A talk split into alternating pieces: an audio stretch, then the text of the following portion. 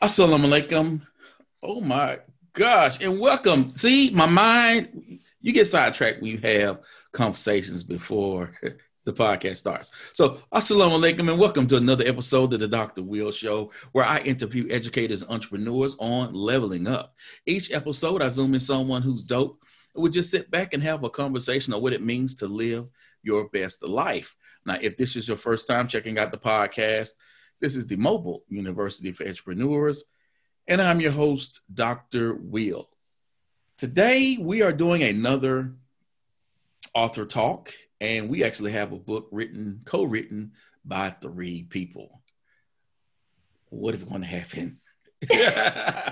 what is going to happen today? Uh, the book is The Evolving Learner, and today we have Dr uh, Kristy Andre, Dr. Lauren Steinmann, and Lainie people. Lainie Rowell. Is it Rowell? It's uh Rowell like Powell, but with Rowell. See, you know, okay. Rowell. I, I want to say. hear each other's names on Twitter, so how are we supposed to learn them, right? I want to say your name correctly, Rowell. I just want to say it right. Sometimes people say some of my name. I say I just don't care as long as what is correct in my check. That's what matters uh, uh, to me.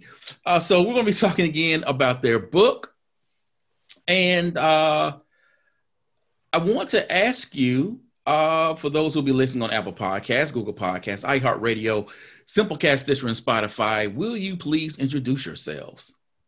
All right. I'm Lainie Rowell. I am an evolving learner, obviously. I'm an author, a podcaster, and um, an international consultant and former classroom teacher and district leader. And very grateful to have um, to have an opportunity to come back. Thank you dr will. You're welcome. Kristy you're up. All right. Well um, i'm kristy andre. I am you know obviously the co-author but i am currently serving as a principal um, I for an elementary school. I've taught um, elementary, middle, and high. Um, and my experiences also range. Uh, I taught in South Africa, South Africa for a couple years, which was a great experience. And I'm also a um, adjunct professor, so I kind of ran around. All right, and I'm Lauren Steinmann. I am also an elementary school principal in Southern California. And um, for a long time, I was a classroom teacher. I taught first, second, and fifth grade. And I also served as a instructional coach in our district and then also um, a STEM TOSA uh, for a little bit. And I'm also a mom. I know we're all moms, but I always. I'm like, so my little kids, I have um, a first grader and a third grader so that keeps me quite busy as well. All right. So I want to ask you, as an educator, what does it mean for you to be yourself and everything that makes you who you are? Wow, we're we're going right right out of the gate, Dr. Will. um, who am I? What do I what am I doing here? Um, well, um, I don't I don't I don't need to go first. Kristy, you wanna you wanna go first? I can. I'll I'll, I'll pop uh, on here because like I think that. Um, at least I think we're talking about like authenticity, and I think that really when it comes to what I see as an administrator and what I felt as an educator when I was in the classroom is that really the best teachers who can reach kids the best are the ones who are themselves and who are authentic when they're there and showing their best self to their kids. Um, and then I think that that really also creates kind of like a safe space um, so that kids feel like they're appreciated, like they're humans who actually have voice and choice. And um, that I mean, I, I think is one of the most key things as far as being a successful educator. Yeah, agreed. Like, I feel like it's all about kids being seen and heard. And my like main like phrase that I always say is, and even for my own son, is I just want them to feel loved, cared for, and safe. So, and I want to feel loved, cared for, and safe. So I I'm very relational, and I just try to be just be me. Like there's moments where I think we armor, um, where it gets a little tricky, where we get maybe uncomfortable. And I try to, um, I'm learning to maybe shed some of that. And when things get uncomfortable, I try to physically even lean into it to just be me and be real, especially with parents and kids and teachers. I'm glad you mentioned, you know, definitely with our with our learners, you know, our littles, um, but also with adults, right? That vulnerability and authenticity is really important with our peers, and whether they're parents, families, um, teachers, other leaders.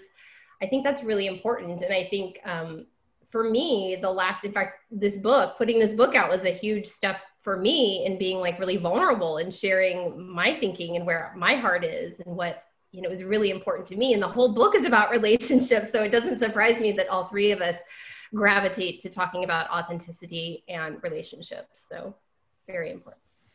So we have you here because you are the authors uh, of the Evolving Learner. What is the backstory behind you writing the book? You want the origin story? Yeah. all right. So this is kind of an interesting one. Ladies uh, i'll start and then i'll, yeah, I'll let you guys jump in. I'd love to hear your side of the story. So this is like a very long that I'm going to try and make very short origin story. So um, back in 2014, Alan November asked me to be a part of his keynote panel for his conference, and he said, "I specifically want you to talk about professional learning." I had never been asked to speak specifically on the topic of professional learning. I had like a whole year to prep for it. And um, like the big thing that I came to was that we need to learn from our kids, from peers, and from the world. And so that was this like 15 minute talk that I got to do. That was it. And um, so I gave the talk and like it was really well received. And I was like, oh my gosh, maybe. And even Corwin approached me at that conference and they said, we'd like you to write a book on professional learning and building capacity. And I thought, okay, well, I feel like the universe is telling me something. It's telling me I should write a book because I'd had a lot of trouble, you know, actually getting to a point to write a book. And so um, I I just said, okay, I'm going to get a co author because it seemed silly to write a book about learning with others and do it by myself because the whole idea was this was going to be a learning process.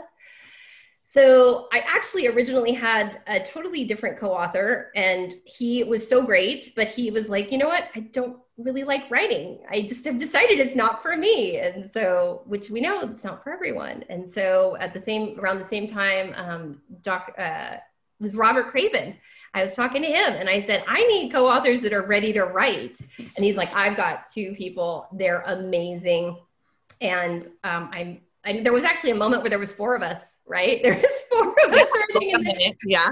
Yeah, and then as soon as as soon as I had you two, he's like, "Okay, I know you're good. You don't need me anymore, so I'm going to bow out." So it was it was kind of a crazy thing. But as soon as uh, as soon as Kristy and Lauren, once they were part of the team, it was go time. And it, I mean, it still took us a few years because we took our time with it, but um, yeah, that was, that was kind of it. I don't know, Lauren, what do you? Yeah. I mean, no, I, I, I just remember because it feels like it was so long ago, but I mean, we, uh, Kristy and I had like just finished our doctorate. And so we had just finished, um, writing our dissertations and that was you know quite a lot of writing and I was pretty surprised that I would turn around and go, yeah, sure, we'll do something like that again but it was very much something that Kristy and I wanted to get involved with. And then also, I mean, we were both um, heavily involved in CUE, Computer Using Educators. And so Lainie was on the board of directors at CUE as well. And it was really just um, like a lot of worlds sort of colliding and stuff. And so Kristy and I, um, we still do. We, we've done a lot of um, speaking together, a lot of presentations together. We love doing that sort of thing and, um, you know, bringing information to people and bringing educators together so it seemed like a really good fit. I mean i will definitely say like writing a book is a huge undertaking and we learned so much along the way and it was such a cool process. Um, but it it's been so great to just connect and i mean lainie's like fantastic and i always have always have loved working with kristy so it was just really really great. Yeah. wow. I can't believe that you said yes after the, the dissertation because i know when some, uh, someone asked me to, I was like, look, I'm done. I'm just. yeah. But you know, I mean, it was it was similar, but also extremely different, which is which is very nice too. So we gotta we gotta put a lot of our own voice behind what we were doing, and you know, it was a lot less academic, but so fun. Yeah. Awesome, awesome. So I want to get into something because in my role as a district instructional technologist, I, I tell people that I can sort of divide my role into a coach and a consultant. You know, sometimes I coach them up and we're asking, I'm asking questions, trying to build off of their strengths. And then others, I'm, I'm a consultant. I'm coming in, do this, do that, do this. We roll out. In your book, you talk about professional development versus professional learning. And I don't know how many of us who work in the field actually think of them as being different because in our school districts they're all it's just pd what's what's the pd calendar? What's going on? So what would you say is the difference between professional development and professional learning? No. Uh, well do you want to jump on Lainie? okay. oh, I, I was just going to say you know i think early on in the book um, as far as like development in all of our conversations, um, we talked a lot about like, you know, professional development, like PD, and how that is something that really like happens to educators in their jobs. It, there's no choice there really. It's usually like, yeah, give me the calendar. What are we learning about? What am I supposed to be super jazzed about? and there's not a lot of choice and therefore i think that there's like a loss of empowerment there um, mm. where educators just don't feel like hey if i'm really excited about something like where would i go and get that? Like how do I, how do i figure out how to do that? Um, who can be kind of like in my community and who can i learn from? And so that's really like the the basis of the book is hey here's a lot of tools so that you can go out and you can learn whatever you want and you don't have to wait for someone to bring it to you. You don't have to wait for pd day.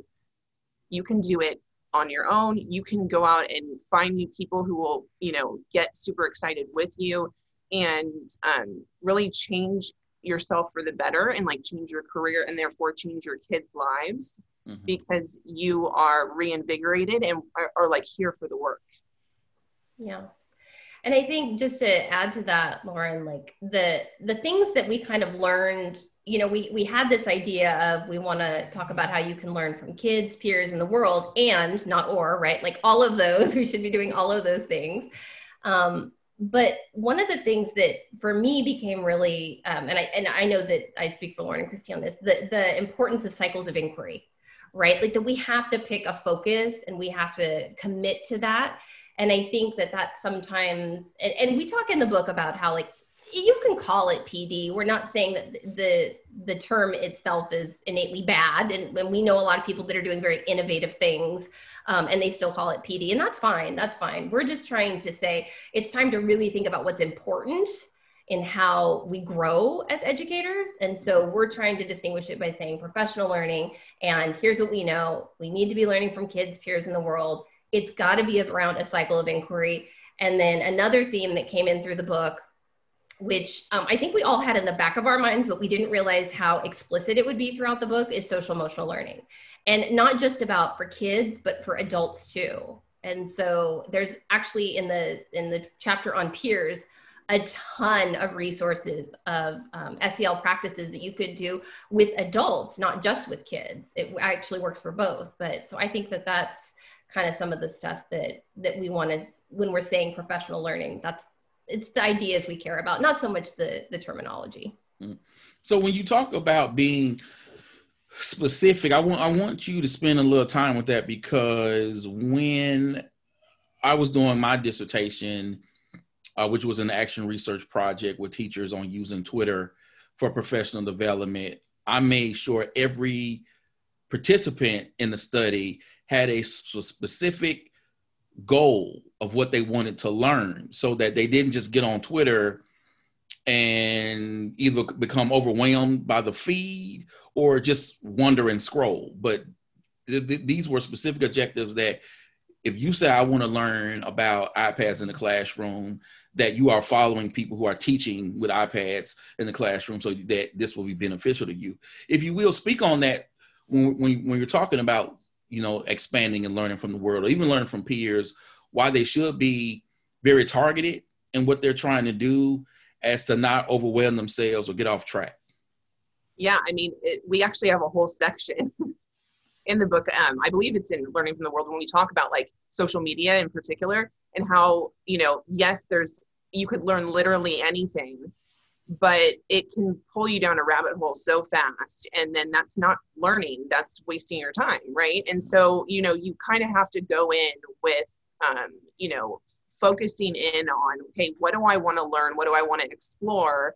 And then you turn that into, okay, well, I'm going to refine that down into like the nitty gritty of steps I need to follow or people that I need to connect with and where are the communities that are doing the thing that I want to be doing and then utilizing social media in a way that's going to like leverage yourself and not drain and not pull away from what you're doing because it is so easy just like you said. I mean it's so easy to get completely overwhelmed a and just completely walk away from it or you're just like suddenly watching cat videos for four hours. So that's not what we want. Yeah. So i mean you have to have that focus and i i love i'm a big austin kleon fan he he influences my work a lot and he has this um, saying more search less feed. So i like to think about you know algorithms when we're when we're searching online they're they're looking at what we're, we're clicking on and they're feeding us the things that we want. That's what ends up in our feed right? Stuff that we would most likely like. And so that's great but i know what i need to find so i need to go search that out not just hope that it lands in my feed based on some algorithm deciding this is what we think Lainie is going to like so I really think, and, and even if even I think this applies, this finding this focus, we talk about this in our cycle of inquiry. You've got to focus on it, learn about it, refine, reflect. That's our cycle of inquiry. Um, this is something that I believe was a challenge pre-pandemic but right now especially i feel like we all feel like we're putting out a million different fires. And so there's like that covey um, quadrants right? It's like important and urgent important not urgent urgent not important. And i feel like we're spending a lot of time on the urgent not important because we're just overwhelmed. And i think it's important to take a step back and like even just coming up like it's let's take it from like an ed tech perspective if someone comes to you and says like hey have you heard of this tool? You have to think about like what's your focus? What's your problem of practice? And then say is this tool going to help me and if the answer is no, you say, thank you for that recommendation. I'm going to look into that a little bit later. Right now, I am focused on giving meaningful, timely feedback. And I don't feel like that tool is going to help with that. So I'm going to, I'm going to stick to this and focus on that. You know, what's so funny is that I think back to what we were just previously talking about as far as like professional learning versus professional development, right? So like really what we drill down to is that like what Lainie just described is professional learning. I'm coming here with an idea, a question, a need, and searching out the answer for that and then following a cycle of inquiry versus what we think of as professional development as professional educators would be like, oh, you don't want to learn about this? That's okay. Sit here for four hours and we're going to learn about it. so, you know, really, that's, you know, again, taking the reins back a little bit and, and figuring out what it is that you need and, and doing the work, but um, for yourself. So I want to throw this out there to you. How can schools do a better job at that? Because the reality is it's an organization that has its own goals and things they have to accomplish. If they've spent a hundred thousand dollars on this program, they're going to want someone to use that program. If they've rolled out this, they, they want this to be done. But as you mentioned earlier, like I've literally have been sent to schools to do trainings and the coach is there. And he's like why am i here? What does this have to do with me? Yeah.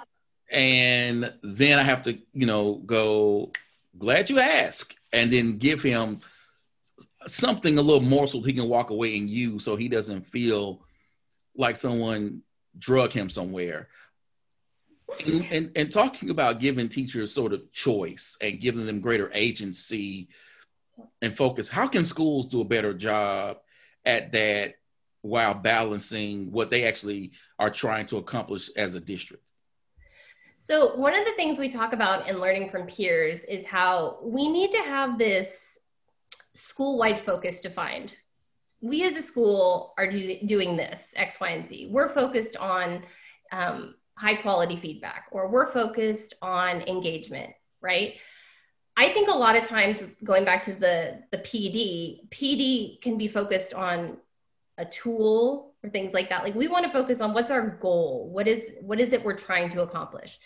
So we talk about in the book how we need to have this collective cycle of inquiry, right? Like we're all focused on this one thing, but if the big idea is feedback, well, what Lainie needs as far as focusing on giving quality feedback is different than what Lauren needs and what Kristy needs. So we have to be giving the space for educators who have times with their teams and individually. And so we want to, we really need to be, it's hard. We get it. It's hard. Um, but we want to move away from compliance. Like the coach has to sit there at a, at a, at a training because um, everyone has to be at the training. Like we have to start to do more of the personalized experiences for adults, just the way that we want it for kids, right? So we want to do the workshops are great for kickoff, and this is our collective cycle of inquiry. But then we've got to drill down to the PLCs and the individual work and the coaching and things like that.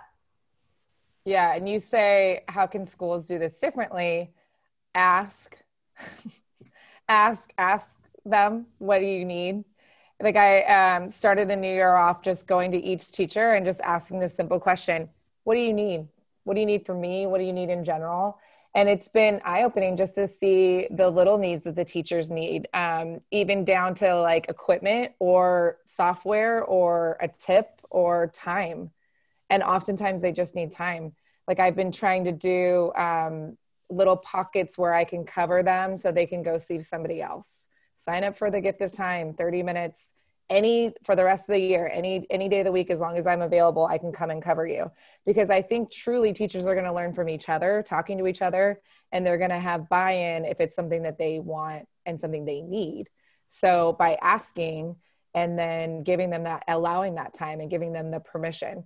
Because honestly when we do that it is the things that we want them to mm. to do anyways. So if i'm looking at my school and my school focus um, what they're asking for is what I'm like, yeah, I do want you to do that. I do want you to learn that, but I'm not telling them that. I'm trying to really encourage them to to want it on their own. Hmm. So we hear this all the time on Twitter. We we we hear this at conferences, and what I'm talking about is who owns the learning, and you know, what does student ownership of their learning what does that really look like? Especially now when we're talking about the context of this pandemic learning and so many schools are having to be hybrid or completely virtual. So I'm going to take what Kristy said about just ask as, as like a big tip for what we could do with our learners in the classrooms or in the virtual classrooms, I should say. But, you know, I think that when, um, as a consultant, one of my big roles is to do coaching. And I've spent all week coaching teams, and I hear a lot of frustration over, well, the kids aren't turning their cameras on, or they're not showing up, or this or that. And they say, What do we do? And I said, Have you asked them why they don't want to put their camera on? Have you asked them why they don't have you you know have you co-created expectations? Have you all had a conversation about when they don't do something that we want that we decided as a community how that's going to go? And i think we have and i know a lot of people the teachers i'm working with this week they're all back they're starting their second term. So it's we don't need to wait for that but it's a great opportunity to revisit those expectations and how do we as a group this is how we're going to work together. And so we talk about that a lot ownership of learning in the book and how we need to be thoughtful about how can we move from teacher driven to learner driven and when we say learner driven we don't mean just the kids or the quote unquote students. We mean all of us because we want to move to this community of learners where it's like we're we're facilitating probably a good portion of the time or at least some of the time but there's times where kids are facilitating.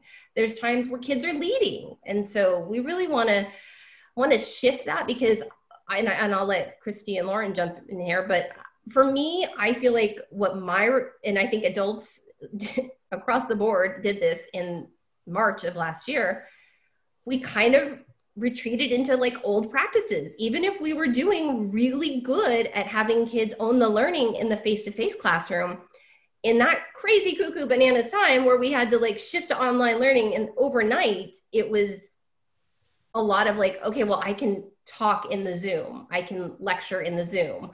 And that we know that's not what we want to be doing in those live lessons. So I think it's really, really a mindset in a way. We have to be thinking about, okay, when this isn't working, ask them to help you. And then what are the opportunities to step back? I'm talking too much. How do I get them to talk? How do I get them to do peer to peer? And I'm big on peer to peer experiences because our kids are isolated. I am so worried, especially about our secondary kids that really don't get a lot of time with their peers. Um, so I want I want them to have those opportunities to talk to each other. So really pulling away as best we can we can do it now, even in emergency remote, we can still do it.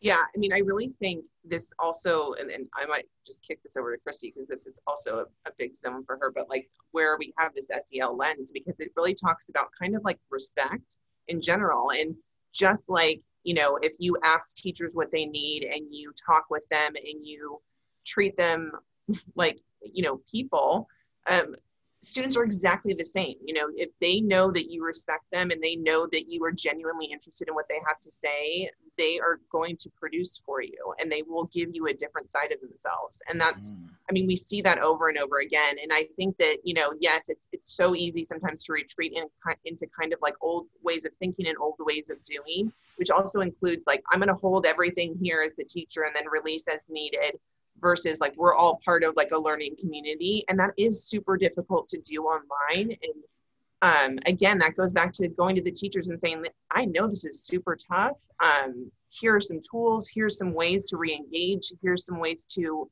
um, maybe connect with your students in a different way because we we absolutely have to powerful man that we have to. Um, i know i there was like a few things that i was thinking as you guys were talking because with these i've i see the old practices but that's mostly just because it's like fear and overwhelmed and burnout and we don't know. Um, and there's also the packaged curriculum that every district kind of went into and like quickly purchased and then threw out and then it's like we know it's not the best right? Um, and so what we've kind of seen is um, teachers going through this like cycle of i'm going to use the package curriculum. Oh i'm going to kind of lean away from it then starting to go back into the better practices that we know are amazing. Like i think of um, readers and writers workshop where that is completely led by the student because it's all about their level. It's all about them falling in love with reading and writing. Um, and i think of them just like connecting and leading it and growing through one-on-one conferences or through peer partnerships. Um, but one thing that i do that i think is super important which you guys kind of brought up was um, just checking in with our learners. Because if we're not asking at the beginning of the day how are you feeling? Um, and one way we do it is just through a google form like hey what what zone are you in today for the zones of regulation? Or um, uh, like i was thinking of mark brackett and just his um oh i'm oh that thank you mood meter. So like what mood meter are you on? What level are you on? Um, and just being able to pick and then um, through a google form because it's private because we can't really do like the um, one-on-one conversations anymore with kids unless it's like in a breakout room. So having this one little window and even our littles can do it all the way to up and to our you know up our high schoolers but having like a little flat um, box that says like what do you want to tell your teacher? And we've been doing this with our classes and it's funny to hear what they tell you and you're like oh i would if i wouldn't have asked i wouldn't have known. And then now i understand why you're quiet in the back or why you're shutting your screen off or like we make up stories in our head of why kids are doing that uh, but giving them the space of um, asking them even through just a simple google form every day is powerful and and one thing i just want to throw in just from my experience as an online teacher is this is an amazing opportunity. Like when we would have kids back when i was in a district we would have kids who were labeled as struggling or not motivated learners and they would go to take an online class and these kids would come alive because they got to share their thinking in a discussion board where they got to carefully craft their ideas rather than raise their hand in front of all their peers and risk embarrassment because they couldn't craft their response the way they wanted to so i i'm optimistic and i believe a lot of educators are jumping at this chance to rethink the synchronous and the asynchronous and how can we leverage those different opportunities to really get to that learner driven that's what we want mm. y'all are so evolved. Why, thank you. I am nice, my, nice placement. Thank you. my, my, thought process is just so like, whoo.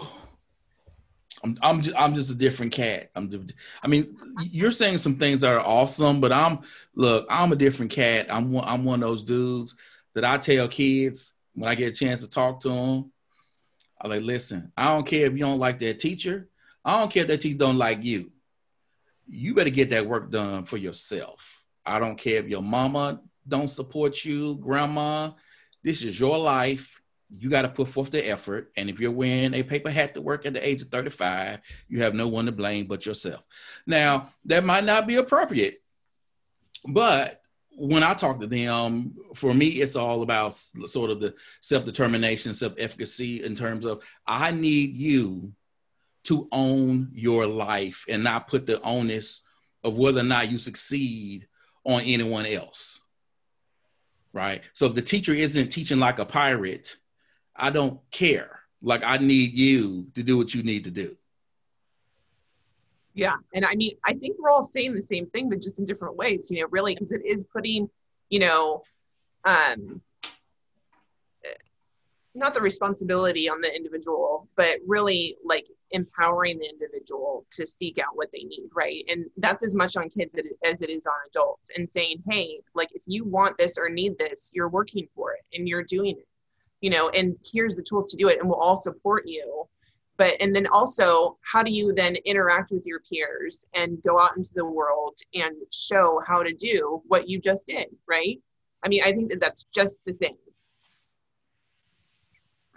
so we know that teachers traditionally have been charged with disseminating information being the repositories of knowledge uh, and, and in your book you talk about how teachers should be learning from their students. So, what are some of the best practices or strategies for doing so?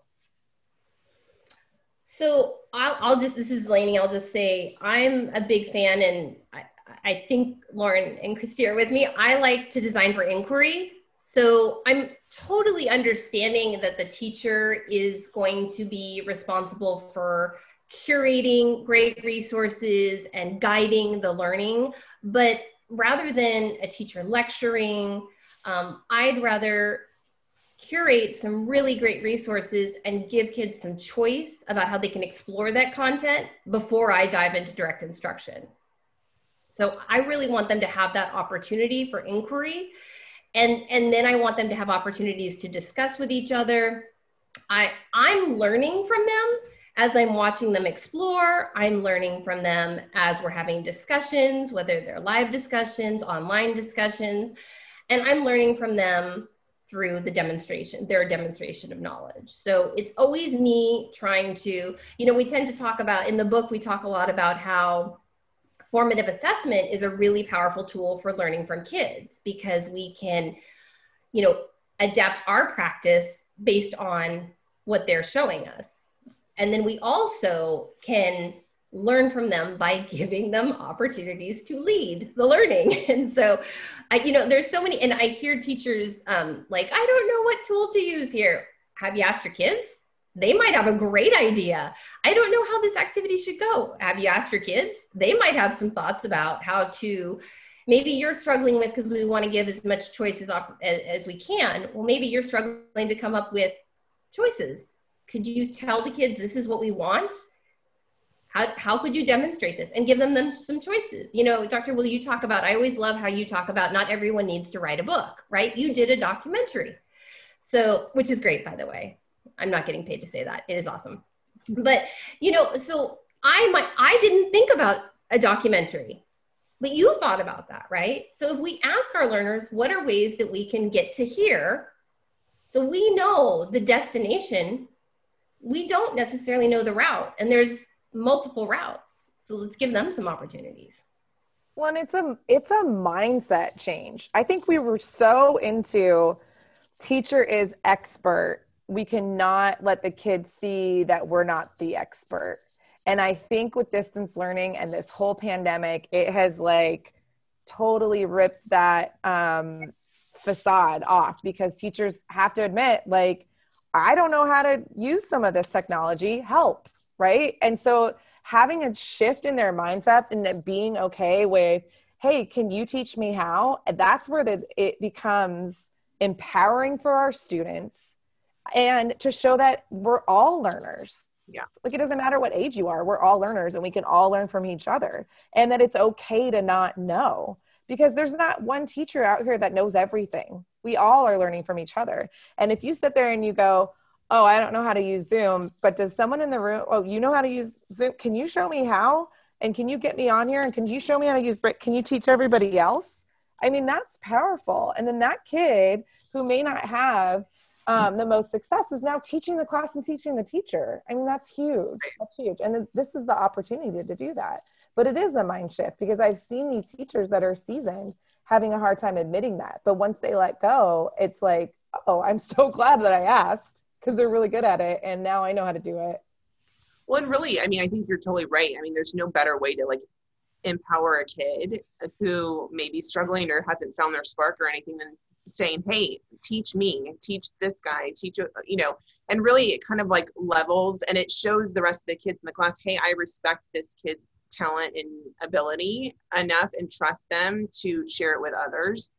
You know, I, I, I think that that's incredible. But really, you know, I think that modern teaching i mean teaching now is just it's it's so different than even when i started my career and it's more about you know everyone i mean we're all all of us at least are in ed tech but i mean it's there's so much information out there. It's overwhelming for everyone and really we're teaching kids not only how to navigate that world but like how to consume information in a really like responsible way but also in a way that they're going to be thoughtful and um you know are able to really translate it in a way that then will like move toward changing things or you know teaching others. So um, that is very very different than any school we ever went to certainly not like my elementary school experience where you know you went out and you got the q encyclopedia to learn about something you know it's just not like that so and, i think the sooner that everyone acknowledges that um,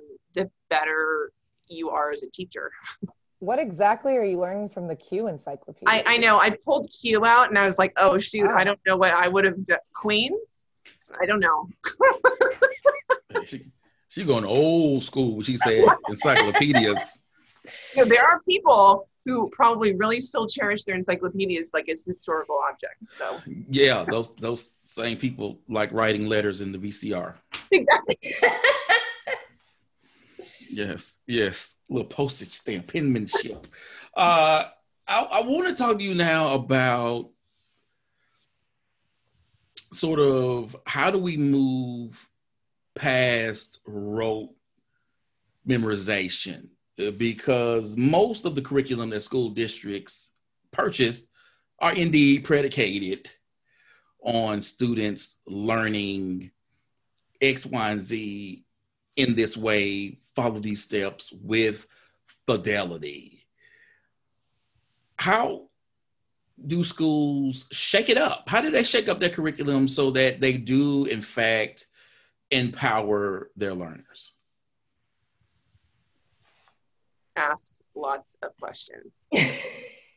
Ask the kids lots of questions. I mean, really, we talk about inquiry over and over and over again, and that's really what it is about. It's not here's the information, it's where's the information? Mm-hmm. How do you get there? What's the answer to this question? Why is this like that? Why is that like that? You know, just asking over and over again and then trusting and entrusting the learning into the kids' hands and letting them go out and explore and find. Mm-hmm. Well, and I think the research, right? The Yeah. research right now is telling you that rote memorization. I mean, it's we're in this era of Google. You can Google everything. Why are we teaching them to memorize all these things? Nobody's using that.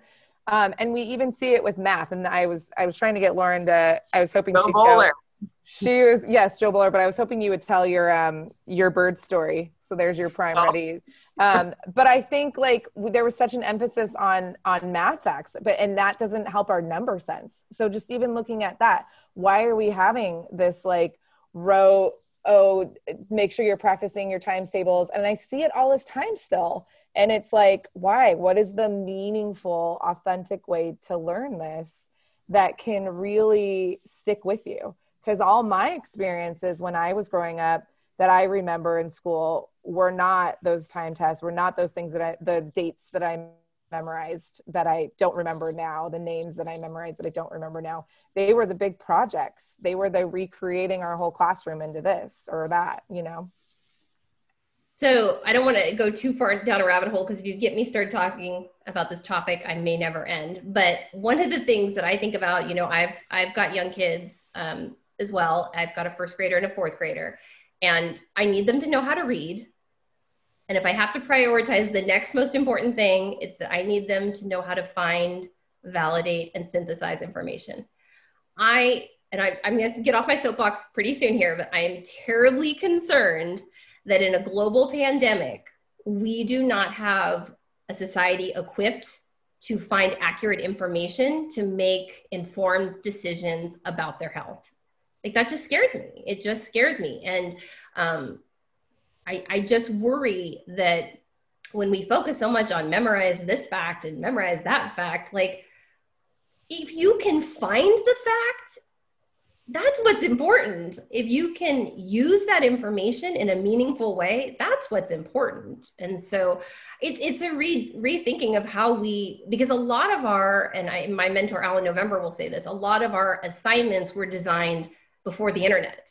Like write, write the, write about this war, write about this. And well, we can look that information up easily. Like you need to put a spin on it that I can't Google like i need to like make a personal connection to this explain your point of view on this something that i can't just google and i think that and, and i'll just say one more thing i think it's really hard to make the shift because eh, there's i don't think there's any system out there that's better than repl- at replicating itself than education because we all went through it like every teacher was a student at some point and so how do we break this cycle and it's also hard when our parents and families don't necessarily understand why memorizing facts are not the, the biggest thing out there. I want my kid to read. I want them to be able to find, validate, and synthesize information. To me, if they can do those things, that's that's a game changer.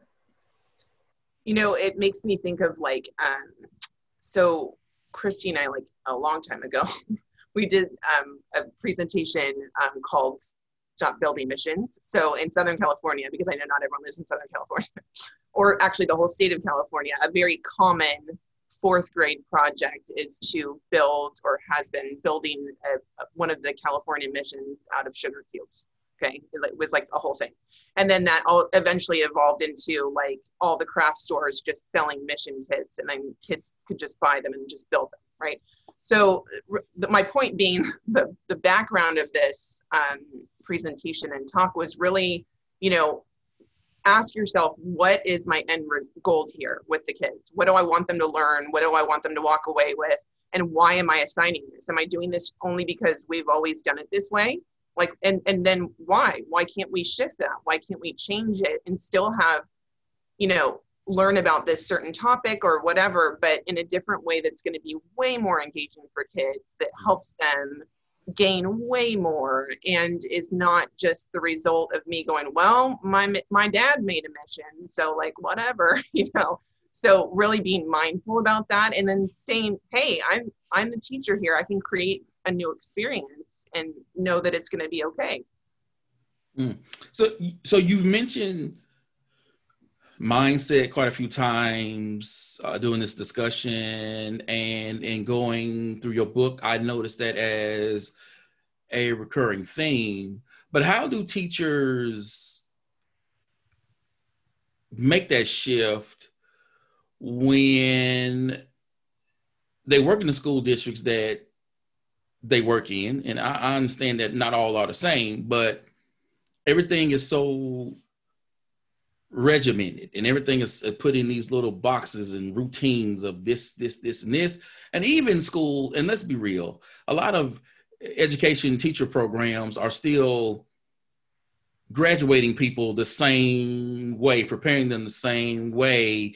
You may get an ed tech class now right? So you may graduate knowing how to do a kahoot but you was you're you're still taught how to teach even now the way people in year 2000 1990s were prepared. So how do you get teachers to unlearn right all of that and to see things differently especially when you know if they're reading this book or you're working with teachers where they don't feel personally attacked or like you're wagging the finger saying, you know, all that you've been doing in the past is garbage. Uh, how do you get them to see the need to change the mindset, to change their views, but do so in a way in which that transition is productive and how they actually themselves see the need to make that shift? So gosh, yeah, I you know, I love you and I just that is like something I'm so passionate about right now because I think it's all it goes all about being um to being vulnerable.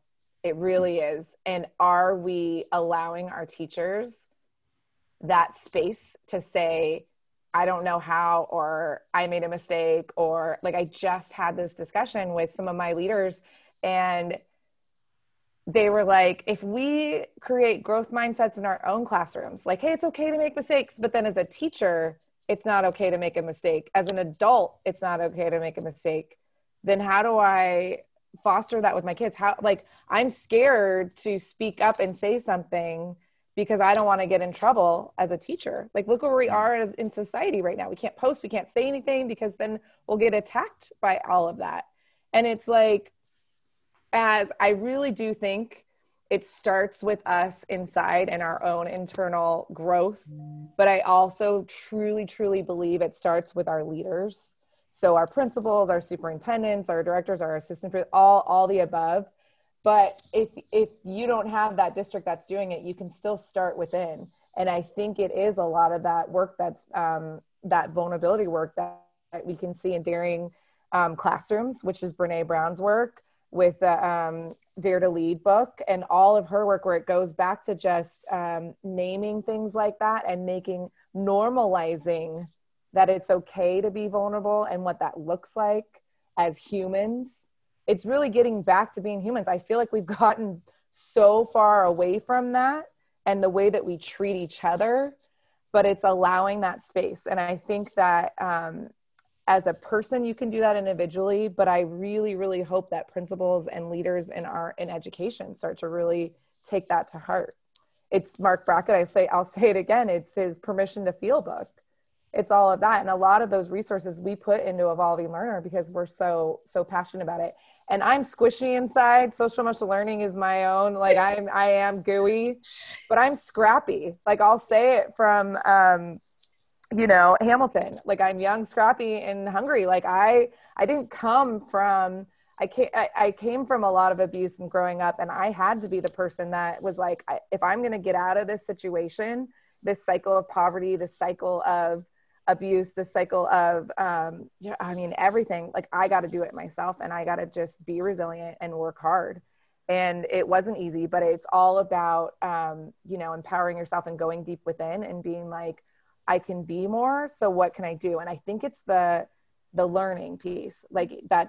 If we can get our kids to fall in love with learning mm-hmm. and like seeking out, like like being voracious le- readers, like I'm going to learn and I'm going to read, and like doing that with our teachers too, so they keep they keep growing. Like we shouldn't just stop and be like, I'm good. I've learned everything.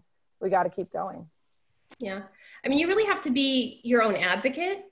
And if if I mean, one of the things we strive for in the book is if you're comfortable just doing this as your own thing, you can do that. We give you strategies for that. But if you want to take this to a, I'm going to go to my leadership or I am leadership, like this is how you can make a more system wide, community wide change because there's definitely stuff you can do on your own. But if you can get a group of teachers together and go to leadership and say, look, we need more choice in our professional learning. We have that's great that we have this collective cycle of inquiry but we need this for ourselves. And so i think i think we've said that several times. Like we need to to ask learners what they need but sometimes as learners we have to tell what we need. We can't wait around to be asked. We just have to say this is how it should be. And depending on your comfort level um, you know you can do it yourself just for yourself internally but if you can take that you know stance and advocate for your peers and like this is what needs to happen for us that's really powerful. Some and it's hard being a leader. Oh my gosh i know i don't need to say that to lauren and kristy who are you know pandemic principals but um like it's lonely in that in that role like i think a lot of principals would be open to a teacher coming and saying look this is not the professional learning we need we need this and so i think sometimes it's just speaking up advocating for yourself.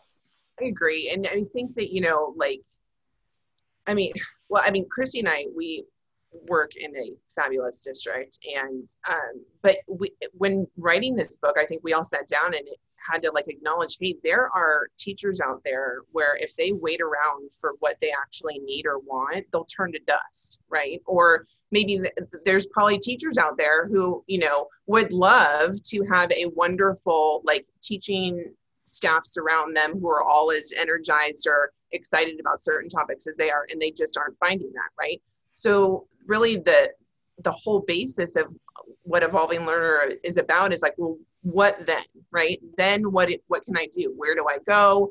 Where can i find what i need? Where can i find community? And where can i get energized about what i want to do as an educator?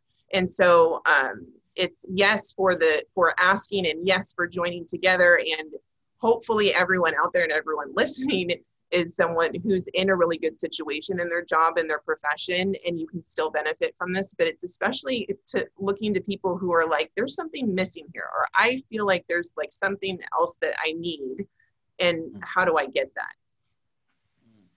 uh this has been cool, and I thank y'all for coming on. Uh, Lainie, you, you got a copy of the book to show? Oh, well, wait, it's not. Oh, because of my background.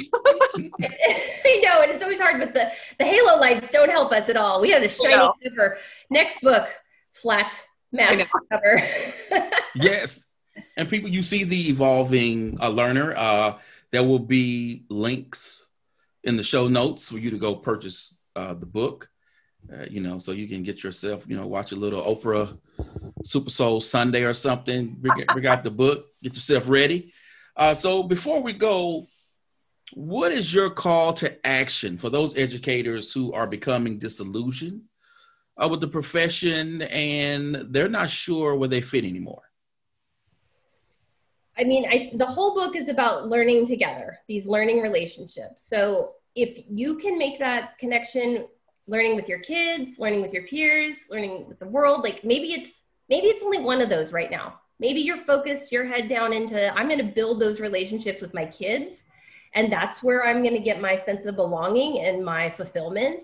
Um, maybe it's all three of those channels. And then maybe, and I think it's important to make this point, it might be the world because sometimes, like Lauren was alluding to, we're not always in the most ideal situation where we're like surrounded by people who are our people. The people in the building or in the virtual building but they're not necessarily the ones that we're the most connected to. There is a whole twitterverse twitter edu is ready for you. And so i think there's plenty of opportunities to make those connections um, because we really there's just there's just no learning without relationships in my opinion.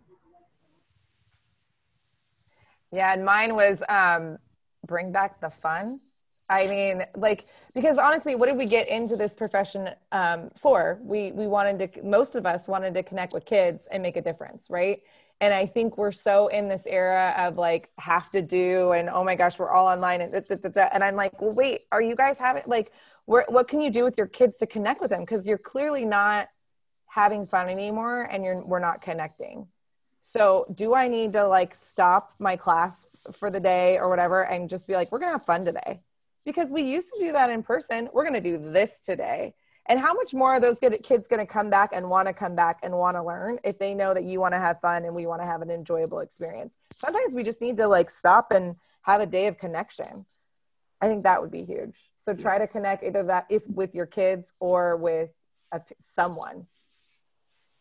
And I would just say start small. You know, mm-hmm. you you just pick something, right? I mean, we're in a year, an era, I guess, where there's never been more asked of teachers. Never. Ever, ever, ever. And everyone feels that. And you see it on people's faces and you feel it everywhere.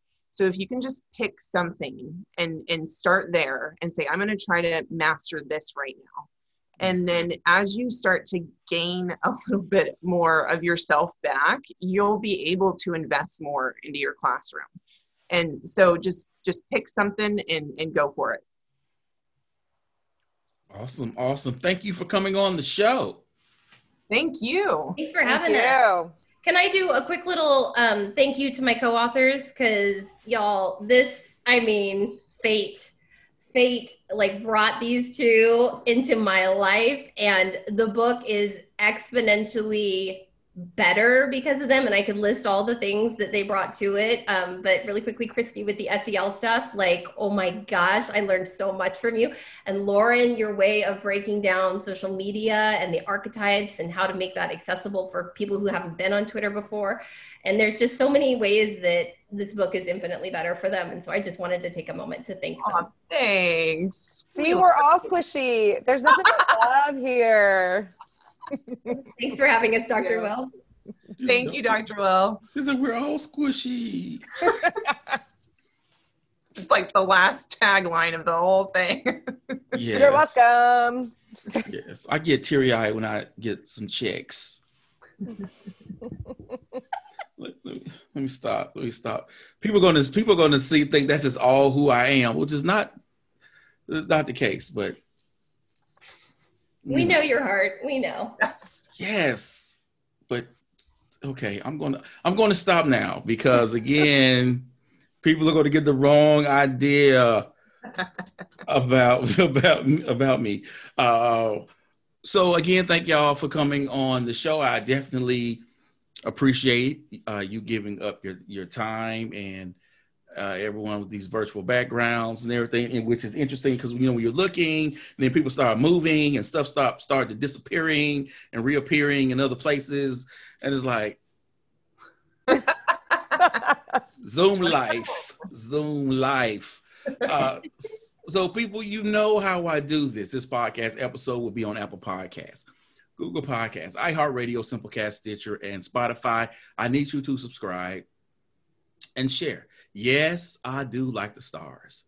But can a brother get some reviews? I'm trying to be found and I'm trying to get Oprah on the show. And I want to know that we're doing big things around here. Yes, I said every episode because I do want Oprah to come on so we can talk about the billion dollar empire. Oh my gosh. I just, I love her so much.